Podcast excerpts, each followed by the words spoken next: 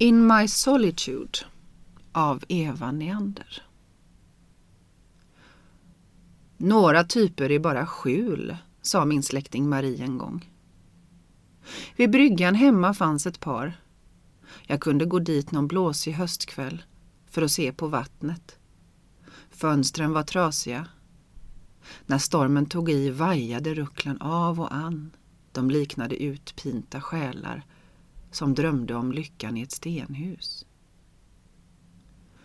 Jag minns när hon sa det, en dag i november. Då hade jag varit borta i ett år. Min skilsmässa blev just klar. Nu bodde jag i ett par rum mot gården. Ibland tyckte jag mig nära att gå under av brist på syre. Min värdinna var en vänlig och tapper kvinna. Hon drev pensionat för att uppehålla sig själv och tre minderåriga barn. Jag levde i någon slags ångest. Melankoli, sa doktorn, bara vila och ingen sinnesrörelse. Men jag låg och stirrade på min kakelugn. Ingen visste om var jag fanns. Mer än Marie. Det var helt tyst omkring mig. Jag såg mitt liv som en öken. En dag skulle de ta mig till ett dårhus. Jag skulle gå där med kortklippt hår, vaktas utav någon som var lik min mans nya fru. De skulle tala om mig sinsemellan med den där lätta, kalla jargongen som de tog till emot allt värnlöst, allt som var utan resurs till en bra mask. I denna framtid levde jag mig helt in. Ingen skulle fått mig att se någon annan. För att slippa åt jag för många sömnmedel. Och vaknade nästa morgon helt nöjd och beredd att ta mitt kors. Marie påstod att dylikt var släktdrag. Vi bedrev ett slags hångel med döden, sa hon. Jag vet att hon fann mig äcklig. Ändå var hon den enda från min förra tillvaro som jag stod ut med. Den gången i november hade hon tagit blommor med sig. Hon kokade te åt mig. Vi tände några ljus. Ville skapa en känsla av hem. Ändå blev allting så trist. Jag låg där och stirrade. Och plötsligt sa Marie, som ett slags replik. Tror du inte att jag är ensam då? I hela mitt liv har jag varit nödd att slåss, bara för rätten att finnas till. Det har synts mig som de alla ägt nyckeln till något, en slags gemenskap, alla utom jag. Den kostar dem ingenting, bara kommer. Jag måste alltid tigga, eller betala. Och en vacker dag är jag ensam igen. Precis som då jag var liten och alla höll av Agneta. Ibland känns det som jag vore en fördömd. Hur mår Agneta? sa jag. Ett av ljusen hade brunnit ner och lågan fladdrade hit och dit. Någonting steg upp inom mig. En gång satt jag som Marie nu och Agneta låg där och stirrade. Marie log. Hon reste sig upp och gick fram till fönstret. Där var ett trist snöslask ute. Ljusen hade brunnit ner. Men ingen av oss brydde sig om att tända. Ester, den ena av husets två tjänsteflickor, kom in med vatten.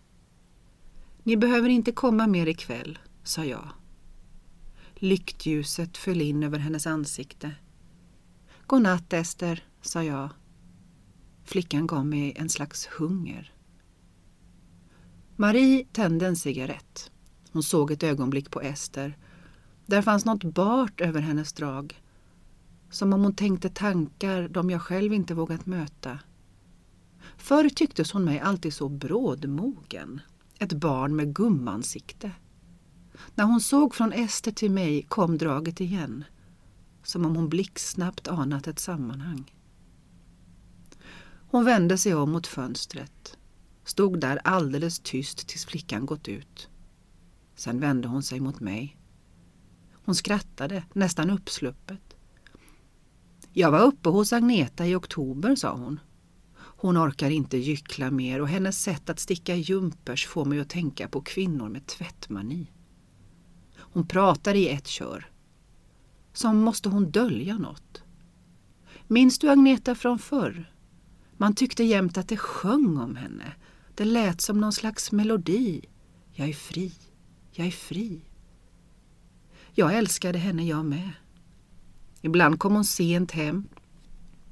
Hade väl hångnat med någon gymnasist i trappan. Hon kunde öppna min dörr, kastade choklad på min säng, en viss sorts med ljusrött papper. Ingenting av skuld fanns där hos henne, bara detta fria, som gällde andra lagar för henne än för oss. Nu hade hon köpt sig hemortsrätt, gick omkring bland kvinnor med slanka höfter och kalla ögon. Hon sa kära, kära du i telefon. Men när hon lagt ner luren sa hon något styggt. De plågade varann med sina ögon. Och Agneta såg dammkornen som inte fanns, av ren skräck. Hennes liv tycktes mig som en mardröm. Ändå förstod jag henne. Hon hade offrat allt för att inte bli en utstött. Har man fått skräck i sig gör man sånt, om där ges något val. Långt borta slog en kyrkklocka. Jag såg Agneta gå bland djungeln en disig höstdag. Det var länge sedan nu. Hon berättade något. Jag minns att jag slängde mig ner mot en klipphäll. Jag fick tårar i mina ögon av skratt och Agneta såg på mig, stolt över den lycka hon gjort. Sen minns jag att hon gjorde en parodi på doktorns fru. Kära Bitte, vilka maner! I vild förtjusning tog hon dem en efter en, alla som stod i vägen för vårt begär mot frihet. Deras masker av lögn och vana, allt som vi utan och klart vetade de känt likt hot, lät hon fladdra runt som flygfän mot stängda fönster. Var fanns nu vårt skratt ibland djungeln? Vi hade växt upp i samma stad. Bland kåkarna vid udden hade vi gått när det skymde. Likt andra flickor hade vi sprungit till skolan i gryningen. Ändå hade något gjort oss till främlingar. Kanske bara en droppe i vårt blod. Den var oss till lycka först, när vi sov hos någon. Bara i glädjen att möta en blick. Sen blev den oss till förbannelse. Under vardagen, då vi började förstå att det inte bara var i glädje som vi blev enslingar. Nu gick min kusin Agneta i vår barndoms salonger, likt en ättling av någon utdömd ras. Hon stirrade ängsligt i andras ögon, rädd att något skulle märkas. Livet hade förgiftat källorna inom oss. Om det inte varit så här kunde vi kanske byggt upp något av vår ensamhet. Marie stod kvar vid fönstret. Det kändes som om hon lyssnade på mig. Ändå hade ingen av oss talat. Hon hade stoppat ner sina händer i fickorna. Maries gestalt hade liksom vuxit samman med dunklet. Jag tänkte att hon var lik en sömngångerska. En för vilken det vakna livet bara är en fortsättning på drömmen.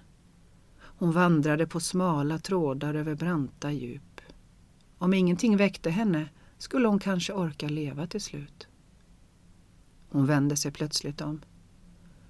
Minns du kvinnan som hade kaféet mitt emot oss? sa hon. Hon med den söta dottern som jämt tycktes oss så glädjelös och cynisk. Mor sa att gumman i deras ungdom liknat en tavla av Tizian. Hon var jämt så glad. Alla i staden höll av henne. Sen blev hon förförd. Karn övergav henne. Hon gick på med sitt glada sätt, men nu var det fyllt av ångest. Så måste hon tvinga folk att hålla till godo med henne. Hon började tala illa om människor på deras rygg. Så måste allt ner i smuts.